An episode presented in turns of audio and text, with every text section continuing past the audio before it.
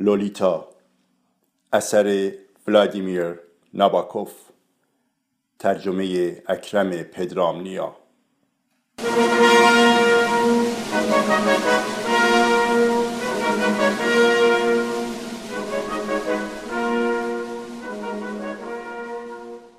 بخش دوم فصل چهاردهم. به خاطر علاقه لو به رقص و هنرهای نمایشی به او اجازه دادم به کلاس پیانوی دوشیزه امپرور برود. دوشیزه امپرور اسمی که ما استادان فرانسوی برای آسانی این گونه تلفظ می‌کنیم. ما استادان من و گوستاف لوبر. دوشیزه امپرور را بیاد میآورید. معلم پیانو مادام بواری ولی لو باید هفته دو بار با دوچرخش به خانه سفید کرکر آبی میسمپرار در یک مایلی بردزلی می‌رفت. آخرین جمعه شب ماه می یک هفته پس از آن شبی که لو نگذاشت به تماشای تمرین نمایشش بروم وقتی داشتم دوروبر مهره شاه شطرنج دوستم گوستاو آه ببخشید. باز به یاد فلوبر افتادم. ببخشید دوستم گوستان بله شاه شطرنجش را پاکسازی می کردم تلفن زنگ زد. دوشیزه امپرور بود و می‌خواست بداند که آیا لولیتا سهشنبه بعد می تواند به کلاس پیانو برود یا مثل امروز و سهشنبه پیش نمی رود؟ گفتم با کمال میل می آید و به بازی برگشتم. همانطور که خواننده می تواند حدس بزند تمام قوای ذهنی و دماغی من آسیب دید و پس از یکی دو حرکت بعدی گوستن از پس لایه اندوهی که مرا فرا گرفته بود ناگهان متوجه شدم که با یک حرکت دیگر او وزیرم خورد می شود. خود گستن هم متوجه شد ولی چون فکر می کرد که ممکن است دامی از سوی حریف حقبازش برایش گسترده شده باشد برای یکی دو دقیقه دو دل بود و فوت فوت و خسخس می کرد و آرواره هایش را تکان می داد. حتی چند بار دزدکی به من نگاه کرد و تردیدآمیز انگشتان چاق و خمیدش را تا نیمه راه برکشید. برای خوردن وزیر خوشمزه دلش پر می کشید و جرأت نمی کرد آن را بردارد. اما ناگهان روی آن شیرجه زد آه خدا می‌داند که این اتفاق چقدر او را برای حرکتها و بازیهای بعدی شجاع کرد و من یک ساعت تمام بیرو و حرکت بعدی فکر می کردم. بیش از آن که لغلق کنن از پیش من برود پیاله برندیش را تمام کرد. معلوم بود که از نتیجه بازی خوش و خرم است. ای دوست بیچاره من تو را دیگر ندیدم و گرچه احتمال این که کتابم را ببینی بسیار کم است. اجازه بده دستت را با مهربانی بفشارم و سلام دخترکایم را به تو برسانم. ای گستن بیچاره. و بعد دولورس هیز را پشت میز آشپزخانه دیدم که به دست نویس نمایشنامه خیره شده و قطعه شیرنی پای می‌خورد. با ورود من به آشپزخانه چشمهایش را از روی نوشته برداشت و با بیروهی مقدسی به چشمهای من خیره شد. وقتی از کشف من از فرارش از کلاس پیانو آگاه شد با شرمی ساختگی در چهره گفت می‌داند که بچه بدی است اما نمی توانسته در برابر فریبندگی کاری که برایش پیش آمده خودداری کند. به همین دلیل ساعتهای کلاس موسیقیش را به این کار اختصاص داده یعنی نمایشنامه خانی آه خواننده ای خواننده من. لو گفت به پارکی در آن نزدیکی رفته بود تا با مونا صحنه سهرامیز جنگل را تمرین کند. گفتم بسیار خوب. و مخفیانه به سمت تلفن رفتم. مادر مونا گوشی را برداشت. گفت بله آقا همینجاست. با خنده خونسای مادرانه و خوشنودی معدبانه با صدای بلند گفت مانا رای پشت خطه. و لحظه بعد مونا خشخش کنان پای تلفن آمد و بی وقفه و با لحنی یک نواخت و نامهربان به خاطر کاری که روی کرده بود یا چیزی که این شخص احتمالی گفته بود شروع کرد او را سرزنش کردن تا اینکه حرفش را قطع کردم. بیدرنگ با لحن فروتن و شهوت انگیز کنترالتو گفت بله آقا. واقعا آقا ببخشید باید منو به خاطر این کار اشتباه سرزنش کنید. چه شیوه سخنوری چه وقاری. ادامه داد. راستشو بخواین خیلی احساس بدی برای این کار دارم. و درست مثل روسپیهای کوچک به حرفهایش ادامه داد. بدین ترتیب سینه صاف کنن و با دلتپش از پله ها پایین رفتم. لو در اتاق نشیمن روی صندلی راحتی محبوبش ولو شده بود و گوشه ناخونش را می جوید و با نگاهی بی احساس و وهمامیز مرا مسخره می کرد. پاهای برهنش را دراز کرده بود و در تمام این مدت چارپایه ای را که زیر یکی از آنها بود تکان می‌داد. ناگهان متوجه شدم که نسبت به دو سال پیش نخستین باری که او را دیدم چقدر عوض شده و همین دلیل پر از دلهوره و نفرت شدم. آیا همه این تغییرات در همین دو هفته گذشته اتفاق افتاده؟ دلسوزی؟ بیگمان اینها همش فکر و خیال لو درست در مرکز میدان خشم جوشان من نشسته بود. مه شهوت و خوشی کامل برچیده شده بود و به جایش پرتوهای وحشت میتابید.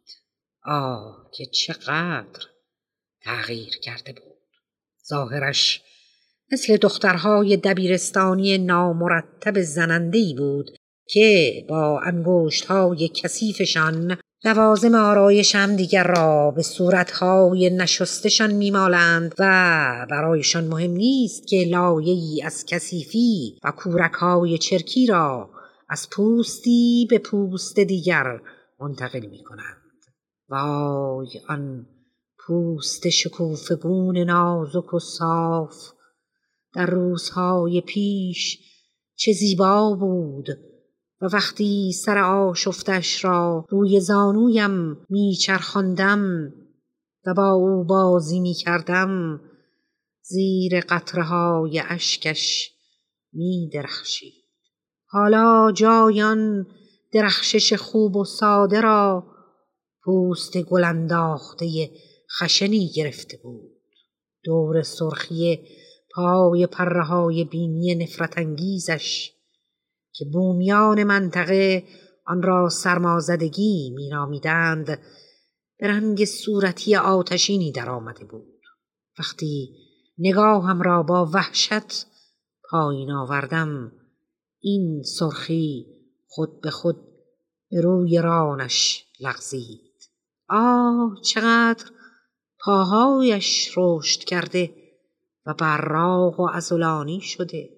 با چشمهای فاصله دار خاکستری رنگ زلال و تا اندازه قرمز به من نگاه کرد در آن چشمها این فکر نهان را خواندم که دیدی حق با منا بود و اینکه این لولیتای یتیم می تواند مرا لو دهد بی آنکه ذره تنبیه شود.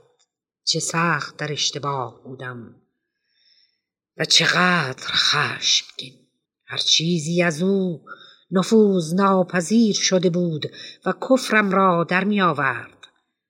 پاهای خوش فرم قویش کف کثیف جوراب سفیدش ژاکت کلفتی که در این اتاق بسته پوشیده بود بوی تنش که مثل بوی زنهای جوان بود و به ویژه صورت بنبستش با آن سرخی عجیب و رژ لبی که تازه زده بود و کمی از قرمزیش روی دندانهای جلوی او مالیده شده بود.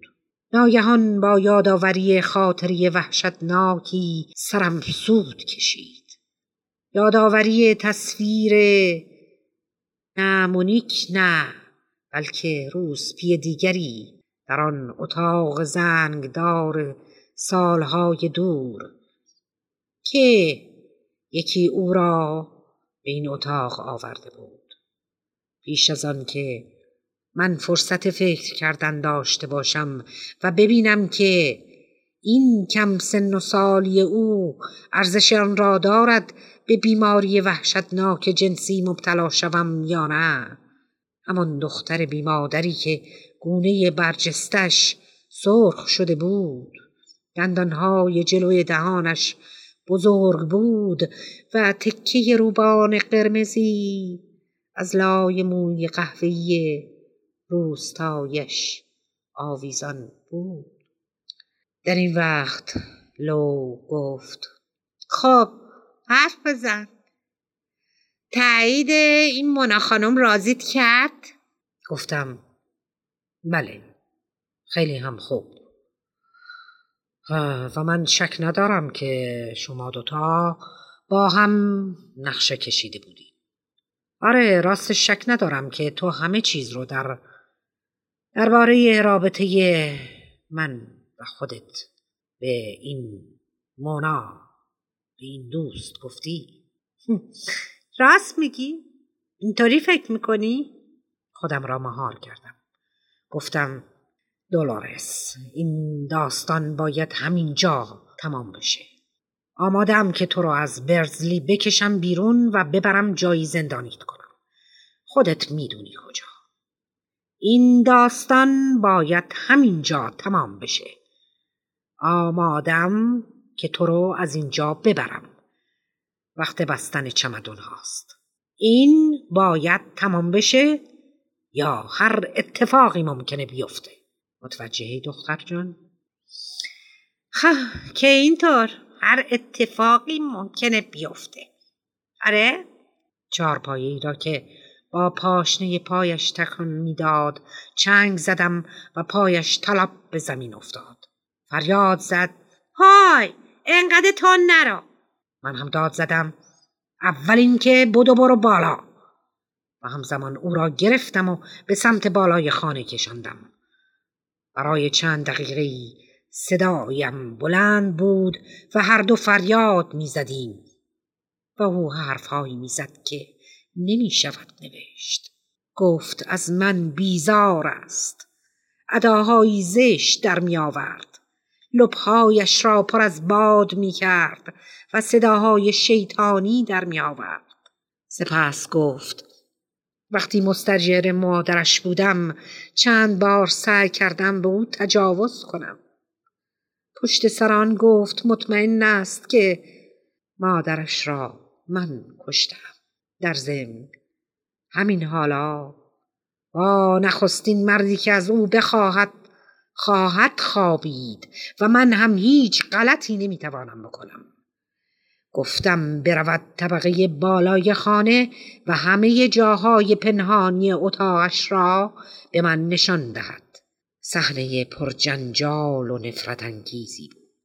مچ قلمبش را گرفته بودم و او هم به چپ و راست میپیچید و میکوشید دستش را به نقطه‌ای برساند که دست من ضعیف شود. و در این لحظه مناسب خودش را از چنگ من برهاند. اما من او را محکم گرفته بودم.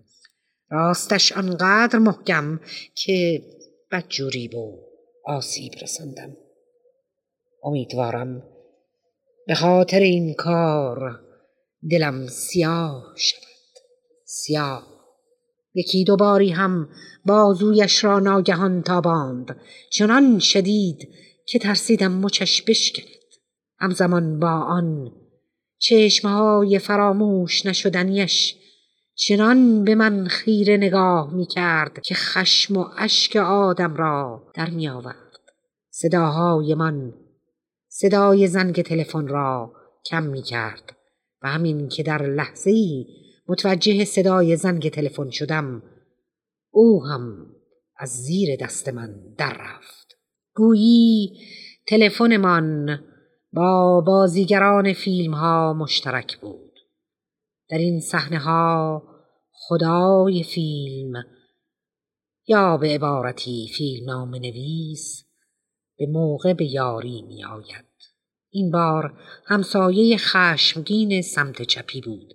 ظاهرا پنجره شرقی اتاق نشیمن کاملا باز بود. اما کرکرها خوشبختانه تا پایین کشیده شده بودند و پشت این کرکره ها شب سیاه و مرتوب بهار ناساز و نابهنگام و طوفانی نیو انگلند نفسش را در سینه نگه داشته بود و به ما گوش می‌داد.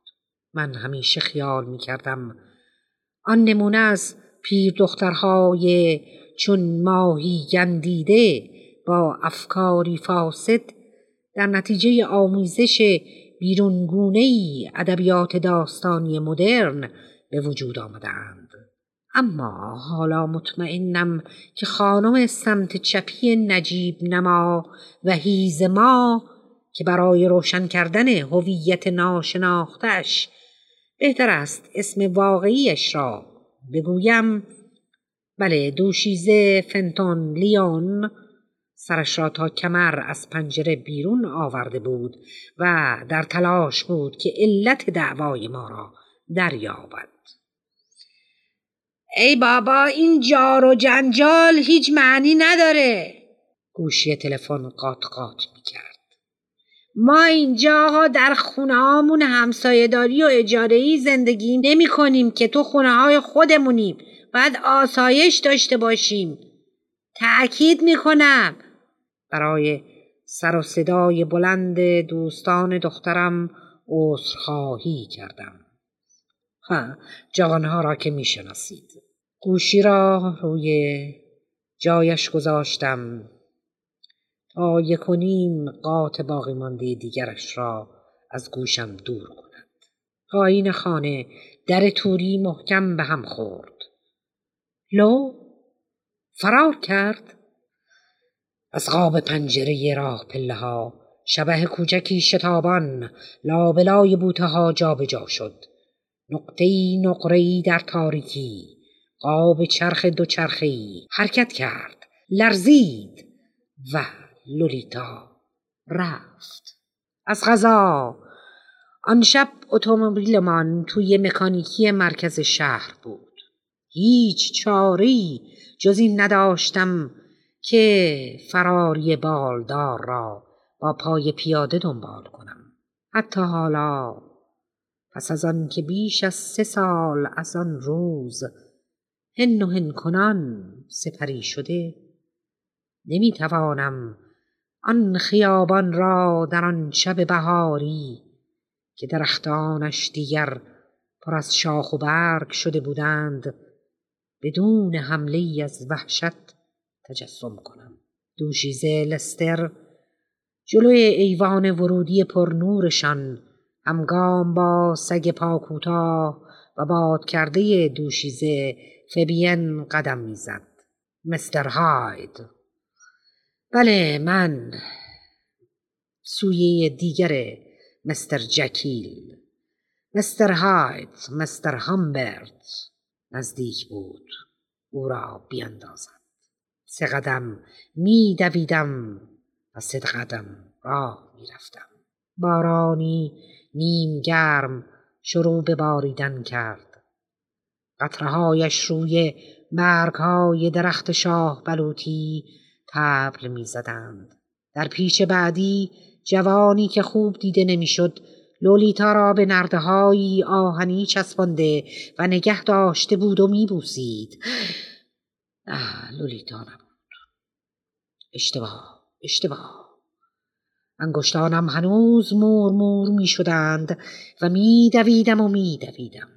کم و بیش نیم مایل به سمت شرق شماره چهارده خیابان تیر کوچه خصوصی است و از پی آن خیابانی است که تیر را قطع می کند و یک راست به سمت شهر می رود.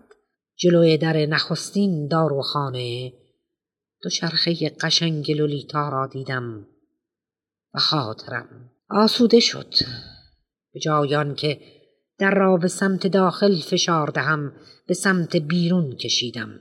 فشار دادم کشیدم فشار دادم کشیدم و وارد شدم. ببینید ده قدم آن سوتر از پشت شیشه اتاقک تلفن. لولیتا آه خدای ذهنی هنوز با ماست. با دستش کاسه درست کرده و گوشی را گرفته بود. با اعتماد به نفس رویان خم شده بود و از شکاف چشمهایش به من نگاه می کرد. بیدرنگ گوشی در دست به من پشت کرد. تند آن را سر جایش گذاشت و با حرکتی نمایشی از اتاقک بیرون آمد. نزدیک که شد با زرنگی گفت. داشتم خونه رو می‌گرفتم. چون یه تصمیم عالی گرفتم. اما اول برام یه نوشیدنی بخر پاپا. باشه. لالیتا دختر بی حال و حوصله پشت پیشخان را که داشت توی لیوان یخ میگذاشت کوکاکولا را روی آن میریخت و سپس شربت آلبالو را به آنها اضافه می کرد تماشا می کرد. و من دلم از درد عشق منفجر می شد. آن مچ دست کودکانه کودک ماه من آقای همبرت بچه ماهی دارید. هر وقت از اینجا رد می شود ما از او تعریف می کنیم. آقای پیم هم پیپا را تماشا می کرد که داشت نوشیدنیش را با نی می مکید. من همیشه کار آن دوبلینی ارجمند را ستودم. آن مرد بزرگ. باران حالا دیگر تند و شهوت انگیز شده بود. چرا به یاد آن دوبلینی بزرگ آن جویس افتادم. بله لو همینطور که دوچرخش را میراند و در کنار من میآمد گفت هی hey, ببین. میآمد و یکی از پاهایش را روی پیاده روی تاریک و براغ می‌کشید و حرف می‌زد و حرف می‌زد. ببین من تصمیمی گرفتم دیگه نمی‌خوام برم مدرسه.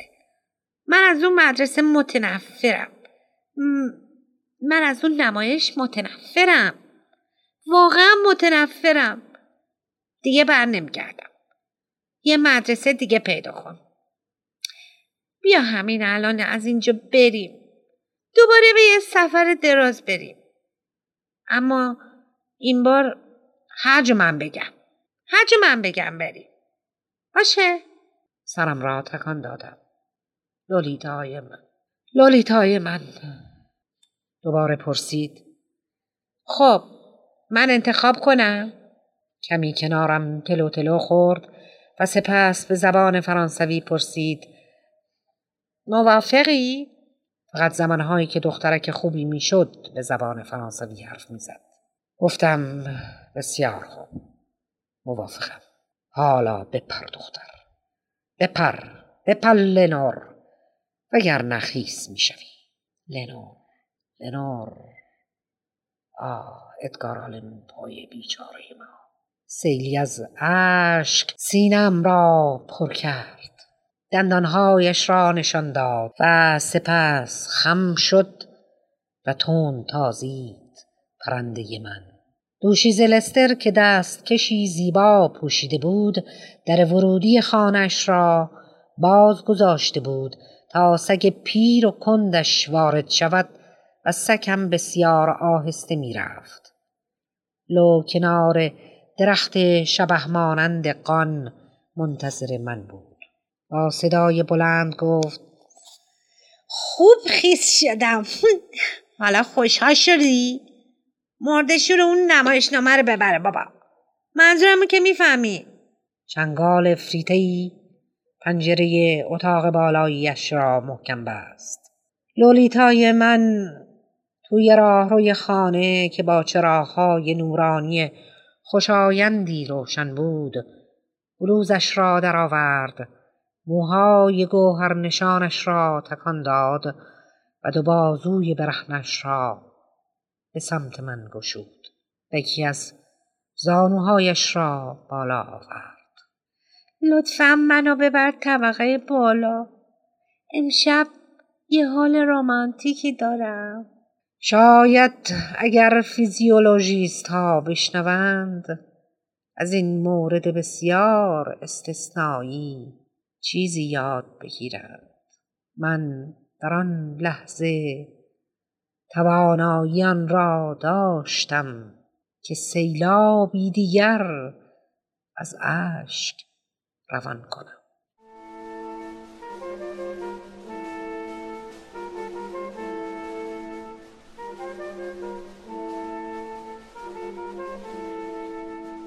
لولیتا اثر ولادیمیر ناباکوف ترجمه اکرم پدرامنیا.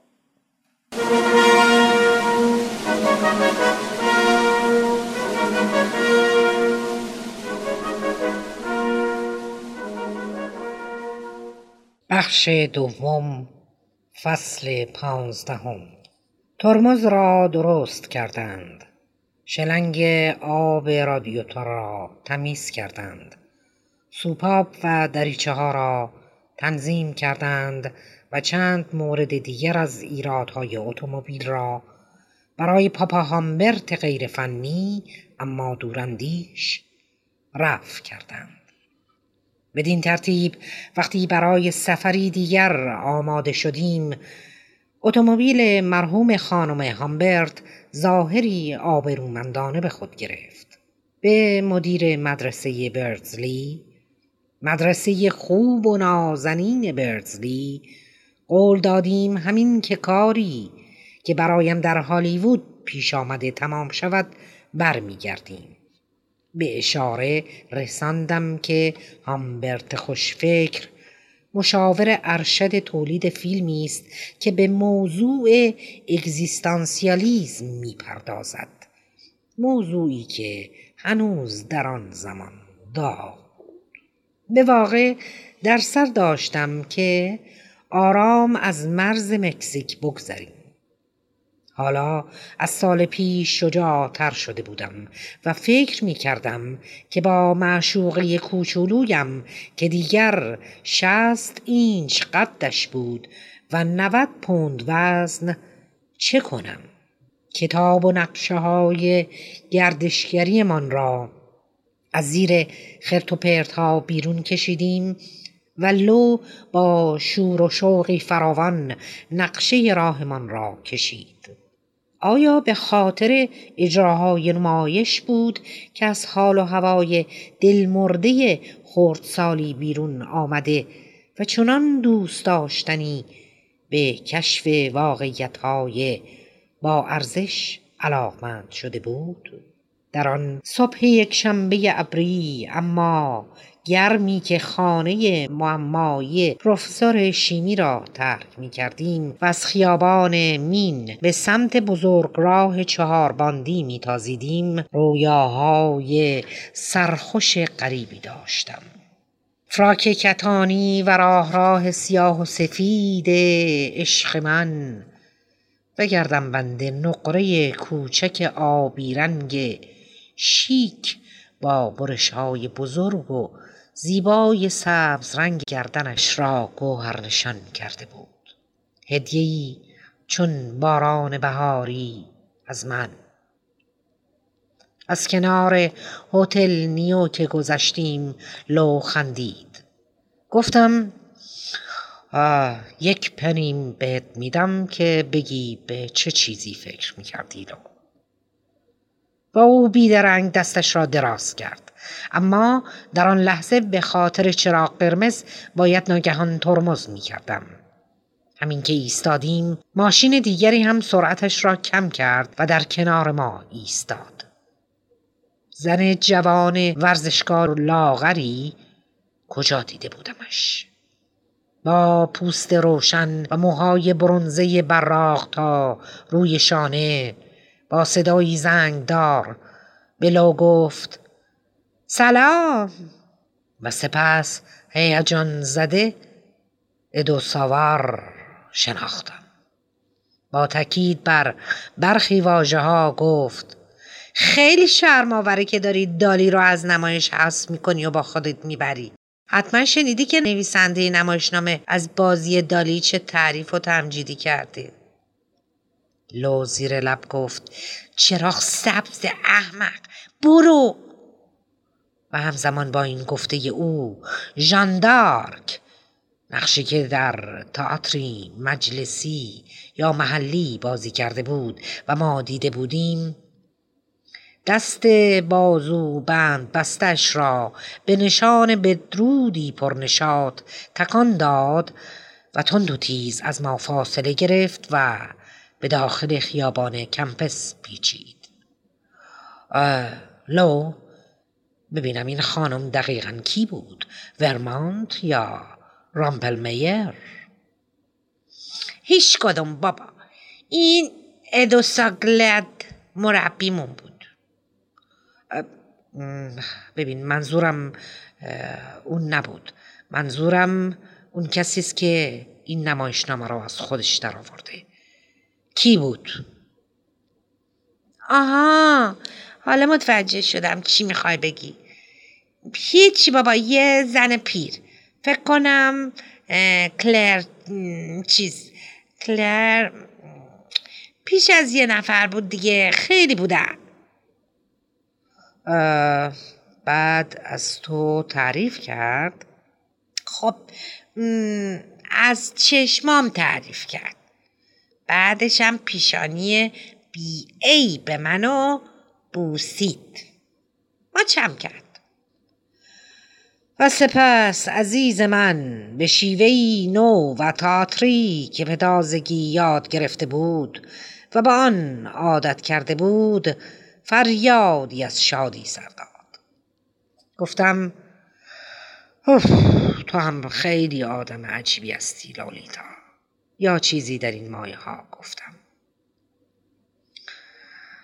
راستش خیلی خوشحالم که از اون بازی مسخره روی صحنه دل کندی. اما ببین چیزی که عجیبه اینه که درست یک هفته مونده به اوج طبیعی کار بلش کردی. لولیتا باید مواظب باشی و هر چیزی رو به این سادگی رها نکنی. ببین یادم میاد که رمزدیل رمزدیل رو به هوای اردو ویل کردی. اردو رو به هوای خوشگذرونی در جاده ها می‌تونم خیلی از این تغییرات ناگهانی رو برات بشمرم. باید مواظب باشی لو. متوجه حرفم هستی؟ چیزایی هستند که نباید هرگز رهاشان کنی. باید ثابت قدم باشی. باید سعی کنی کمی با من مهربونتر باشی لولیتا. و باید نوع و اندازه خوراکت رو هم بپایی دور رونت نباید از 17 و نیم اینچ بزرگتر بشه. اگه بزرگتر بشه کشنده است. معلوم است که شوخی می‌کردم. خب حالا داریم به یک سفر خوش و طولانی میریم. یادم میآید که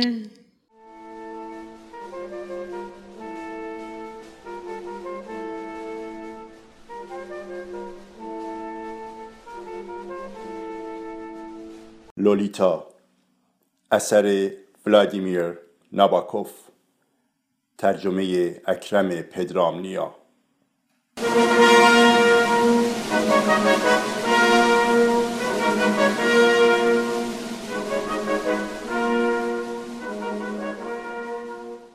بخش دوم فصل شانزدهم. یادم میآید بچه که بودم گاهی دقیق به نقشه آمریکای شمالی نگاه می کردم و کوههای آپالاچی پرغرور را می دیدم که از آلاباما تا نیو پرازنتویک کشیده شده. مناطقی که در بر می گرفت از تنسی گرفته تا ویرجینیای شمالی و جنوبی پنسیلوانیا، نیویورک، ورمانت، نیو همشایر و مین.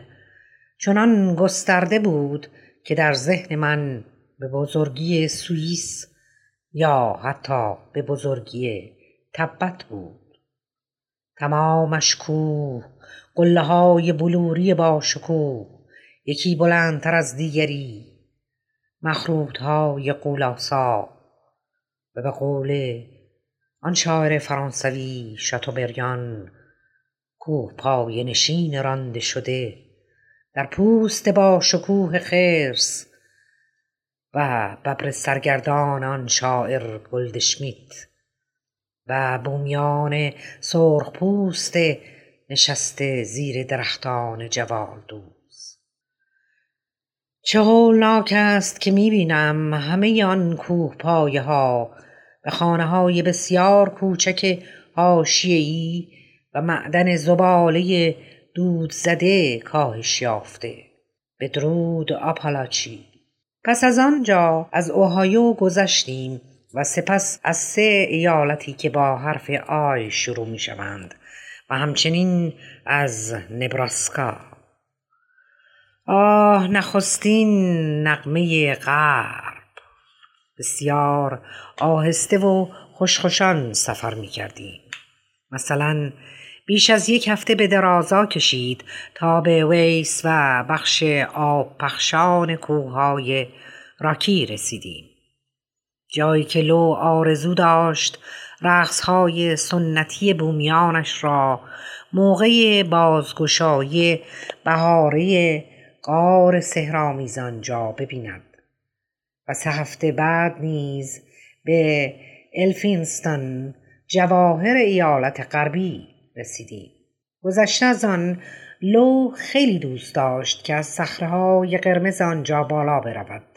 آن صخرههایی که فقط چند روز پیش از رسیدن ما ستاره سینمایی بالغی از بدمستی و بحث و جدل با ژیگولویش از آن پایین پرید و مرد. دوباره متل های قدیمی مسلک با نوشته های کندکاری شدی مانند عبارت های زیر به ما خوش آمد می گفتند. امید و آرزوی ما آسایش و راحتی شماست. همه وسایل پیش از ورود شما دقیق امتحان شده. شماره گواهی نامه شما در بایگانی ما میماند. در مصرف آب داغ صرف جویی کنید. از پذیرفتن افراد مزاحم معذوریم. آشغالهایتان را در سوراخ مستراح نریزید. متشکریم. دوباره زنگ بزنید. مهمانها برای ما بسیار عزیزند. مدیر متل برای تخت خوابهای یک نفره این متلهای وحشتناک باید ده دلار پول می‌دادیم متلهایی که پشت درها و پنجره های بیتوریشان ردیف ردیف مگس ها صف کشیده بودند و با باز شدن در و پنجره با شتاب وارد می شدند. خاکستر و تحصیگار مهمان پیشین هنوز توی جا خاکستری ها بود. یا مثلا موی بلند زنی به بالش روی تخت خواب چسبیده بود. صدای آویزان کردن کت مسافر اتاق کناری به آسانی شنیده می‌شد. وقت آویزها با حلقه های سیمی به میله توی کمد وصل بودند تا کسی آنها را ندزدد و عکس دوقلویی بالای تخت خوابهای یک نفره آشکارترین توهین بود. حتی متوجه شدم که سبکهای ساختمان سازیشان عوض شده. اتاقهای چوبی به هم وصل شده و مثل کاروان سرا شده بودند. و اینکه البته لو به این تغییر هیچ علاقه نداشت ولی شاید خواننده آن را دوست داشته باشد. بله و اینکه طبقه دومی هم روی آنها ساخته بودند و راهروی در میان دو ردیف اتاقها. اتومبیل ها به پارکینگ های عمومی منتقل شده و متل به هتل خوب قدیمی برگشته بود. اینک می‌خواهم به خوانندم هشدار بدهم که مبادا ذهن آشفته مرا مسخره کند. حالا که همه چیز گذشته برای من و برای خواننده بسیار آسان است که از ماجراهای دیروز سر درآوریم.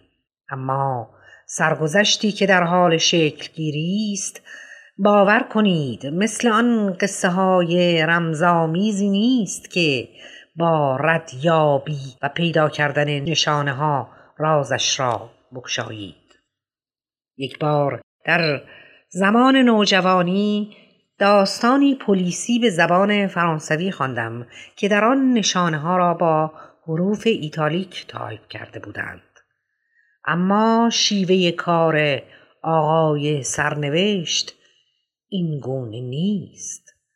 حتی اگر راه تشخیص نشانه های مبهم و پنهان را هم یاد بگیریم. برای نمونه قسم می‌خورم که پیش از یا در آغاز سفرمان به سوی غرب میانه دست کم یک بار لو توانست اطلاعاتی به شخص یا اشخاص ناشناس برساند یا اینکه با آنها تماس بگیرد. آن روز در پمپ بنزینی زیر علامت اسب بالدار پگاسوس ایستاده بودیم. کاپوت ماشین بالا بود و من خم شده بودم و به دستهای کارگر مکانیکی نگاه می کردم که در این لحظه لو از تیررس نگاهم پنهان شد. برای استفاده از این فرصت از روی صندلیاش پایین سرید و به پشت محوطه ساختمان فرار کرد. با میلی به آسانگیری کله خوشبینم را تکان دادم. گرچه بی پرده بگویم چنین دیدارهایی برایم تابو بود زیرا از روی غریزه احساس می کردم که دستشویی ها و همینطور باجه های تلفن به دلایلی نامشخص نقاطی بودند که سرنوشت مرا به سوی گرفتاری رقم می زدند. همه ما چنین موارد سرنوشت سازی در زندگیمان داریم. این موارد گاهی می توانند یک منظره تکراری باشند و گاهی شماره که خدایان به دقت انتخابش کردند تا چیزهایی را که برای ما اهمیت ویژه‌ای دارند دلربا کنند.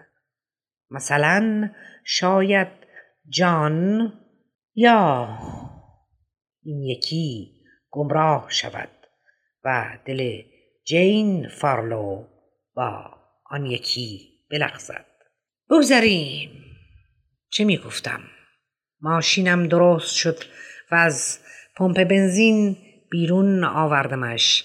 تا کامیونی که برای تعمیر در نوبت بود جایان را بگیرد. حالا دیگر با آن هوای گرفته طوفانی وزن غیبت لو داشت بر سینم سنگینی می کرد. نه نخستین بار و نه آخرین بار بود که در آن حالت ناراحتی و گیجی به چیزهای ناچیز بی حرکت خیره می شدم. مثل روستایان خیره که در میدان دید مسافر گم شده قرار می گیرند. مثلا یک سطل آشغال سبز آن تایرهای بس سیاهی که میان دیوارهای بس سفید برای فروش گذاشته بودند. قوطی های براق روغن ماشین جا یخی های قرمز و پر از نوشیدنی های جور و جور. چهار پنج هفت بطری خالی میان جدولهای متقاطعی که خانه هایشان کامل پر نشده. و آن حشری که با شکیبایی از شیشه پنجره دفتر مکانیکی بالا می‌رفت. از در باز دفتر صدای موسیقی رادیو به گوش می رسید و چون آهنگش با هیاهوی باد در گیاهان ناهماهنگ بود. آدم را به حال و هوای فیلم خوشمنظر قدیمی می برد که در زندگی برای خودش جریان دارد و در زمینه از پیانو یا سازیزهی نوایی کاملا ناهماهنگ با حال و هوای شاخهای در نوسان و گلی لرزان پخش می شود وقتی لو از سمتی کاملا مخالف برگشت صدای آخرین زار ناسازگار شارلوت در درونم مرتعش شد. دامن پیراهنش در جهت مخالف ریتم به حرکت درآمد. دستشویی پمپ بنزین اشغال بوده و لو تابلوی شکلات فروشی را توی کوچه روبرویی دیده و به سمت آنجا رفته. آنها گفتند که دستشوییشان مثل دستشویی خانه تمیز است و گفتند که کارت پستال هایشان طوری است که لو می تواند روی آن نظرش را بنویسد. نه کارت پستال نه صابون نه نظر نه هیچ چیز دیگر. آن روز یا روز بعد از آن پس از رانندگی خسته کننده ای در کنار زمین های زیر کشت گندم و ذرت به دهکده کوچک زیبایی رسیدیم و در موتل چستنات کرست ماندیم. اتاقت های زیبا زمین های مرتوب و سبز درختان سیب تابی برای تاب خوردن و غروبی بسیار با شکوه. که کودک خسته به حتی نگاه نکرد. لو دلش می‌خواست از مسیر کازبیم برویم چون در سیمایلی شمال خانشان بود. اما صبح فردای آن روز میل و علاقش را کامل از دست داد و دیگر برای دیدن پیاده روی که پنج سال پیش روی آن لیلی بازی کرده بود هیچ انگیزه ای نداشت. به دلایل آشکار از سفر در آن هومه وحشت داشتم. گرچه با هم به توافق رسیده بودیم که خودمان را از دیدها پنهان کنیم و در اتومبیل بمانیم و دنبال دوستان قدیمی نرویم. با این همه دیری نپایید که آسودگی خاطرم را از پی پشیمانیش از رفتن به آن سو از دست دادم. چون حس کردم اگر او بفهمد من با احساس نوستالژیکش نسبت به شهر پیسکی کاملا مخالفم. مثل سال گذشته به این آسانی از خواستش دست نخواهد کشید. وقتی این را با آهی بیان کردم او هم آه کشید و گفت که حالش خوب نیست. دلش می‌خواست دست کم تا وقت چای توی تخت خواب بماند. با کپه ای از مجله. سپس گفت اگر حالش بهتر شد همینطور به سمت غرب می روی. باید بگویم که خیلی نازنین بود و بیحال. حوث میوه تازه ای کرد و تصمیم گرفتم بروم از کازبیم برایش نهاری با به دندان بگیرم و بیاورم.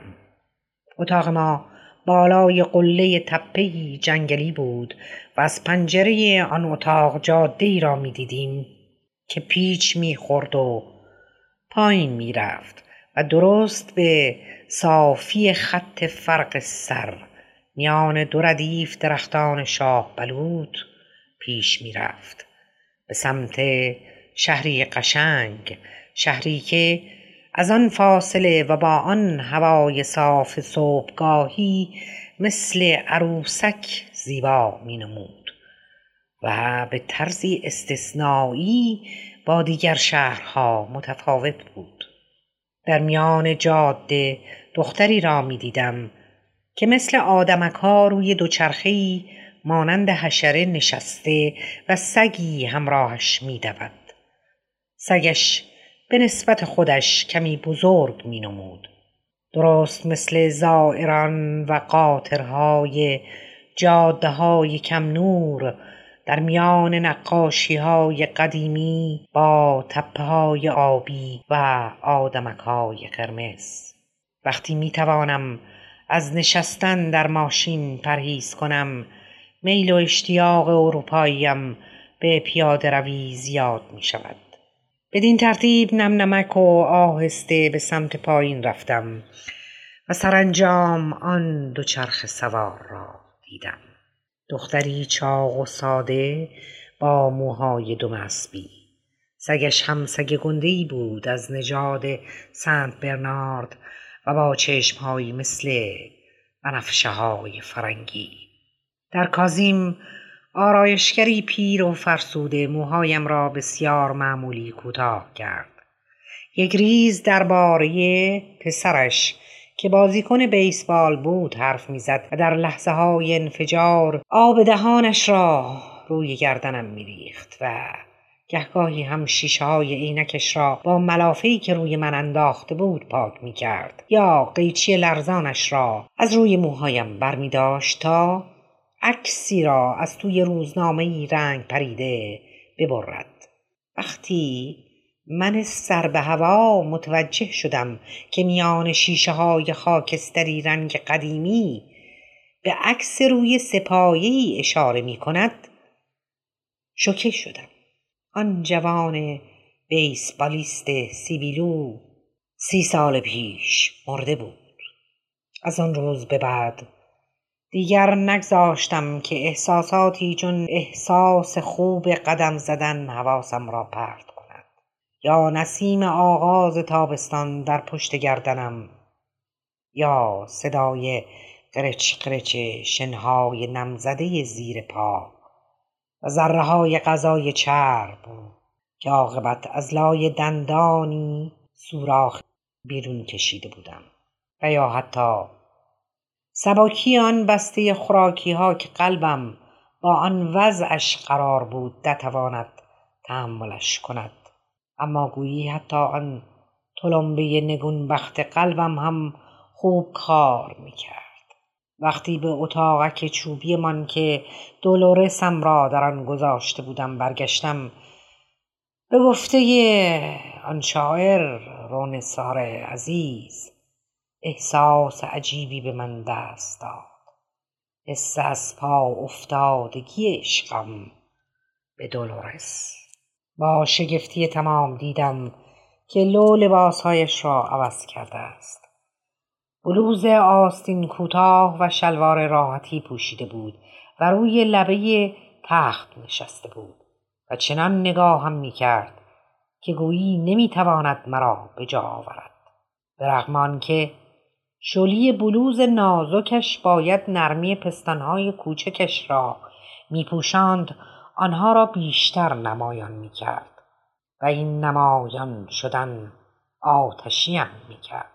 صورتش را نشسته بود ولی لبهایش بالایه تازه از رنگ نقاشی شده بودند و دندانهای بزرگش مثل آج شراب دیده یا مثل چیپس های صورتی ها از رژ لبش رنگ گرفته بودند و برق می زدند. آنجا نشسته و دستها را به رانها چسبانده بود و لبریز از خیالهایی شیطانی بود که با من هیچ رابطه ای نداشت پاکت سنگین خوراکی ها را محکم روی میز گذاشتم و به مچ پای برهنه و صندل ها و سپس به صورت لوس و بیمزه و دوباره به پاهای گناهکارش خیره شدم. گفتم رفته بودی بیرون؟ صندلهایش گلالود بودند. جواب داد نه تازه بلند شدم. اما برداشتی که از نگاه رو به پایینم کرد ادامه داد خب آره یه ثانیه رفتم بیرون. می‌خواستم ببینم داری میایی یا نه.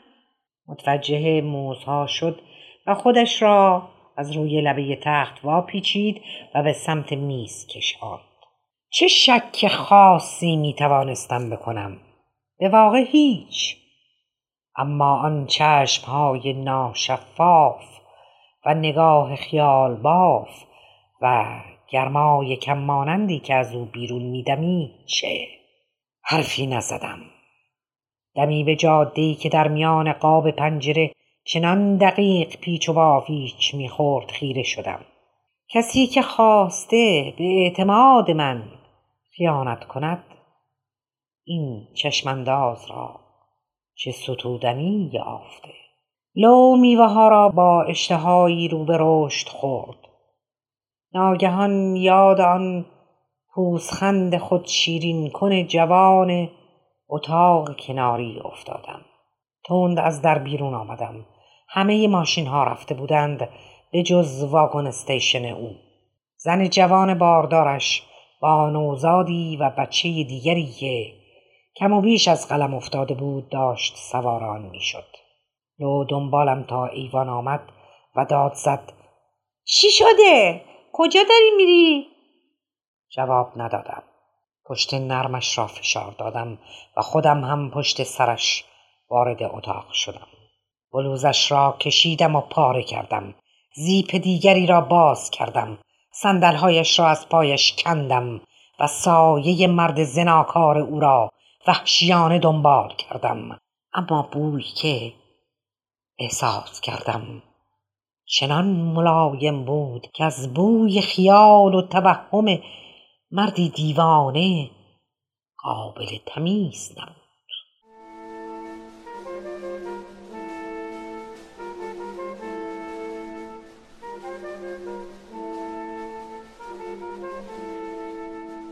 لولیتا اثر ولادیمیر ناباکوف ترجمه اکرم پدرامنیا.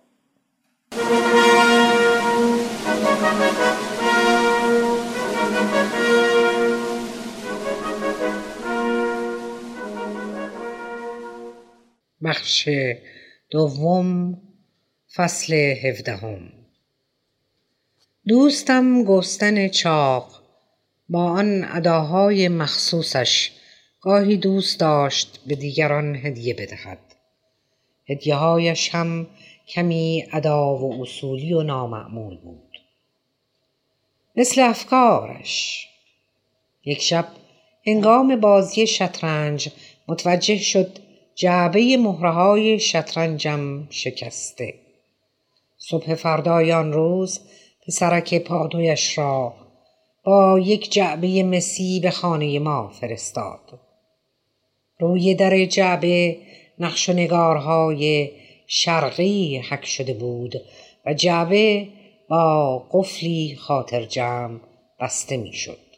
یک نیم نگاه مطمئنت می کرد که این جعبه های ارزان قیمت را که به دلیلی لویزتا نامیدم به معنای سکه های طلای فرانسوی گاستن از جایی مثل الجزیره خریده بود از آن چیزهایی که وقتی با آدم هدیه می‌دهند نمیدانی با آن دقیقا چه کار کنی. راستش قطر جعبه برای مهرهای گنده من کوچک بود. اما نگهش داشتم و برای کاری بسیار متفاوت از آن استفاده کردم. برای به هم زدن الگوی سرنوشتی که به گونه ای میفهمیدم در آن گرفتار شدم به رغم دلخوری آشکار لو تصمیم گرفتم یک شب دیگر در آن متل چستنات کرست بمانم. آن شب ساعت چهار صبح بیدار شدم. لو در خوابی عمیق بود. با دهانی باز به نشانی شگفتی از زندگی که همه ما همه ما. من همبرت همبرت دیگران برایش سرهم کرده بودیم. به سراغ لویزتا رفتم و وقتی دریافتم که محتوای ارزشمندان دست نخورده خوشنود شدم. توی دستمال سفید پشمی کلت جیبی خودکاری پنهان بود. کالیبر سی و دو. با خشابی هشت فشنگی و طرحی شطرنجی از چوب گردو روی دستش. طول آن کمی کمتر از یک نهم قد لولیتا به رنگ آبی پررنگ. آن را از هرالد هیز مرحوم به ارث برده بودم. دفترچه راهنمایی هم داشت که در بخشی از آن نوشته شده بود مناسب استفاده در خانه و ماشین و برای کشتن آدم ها.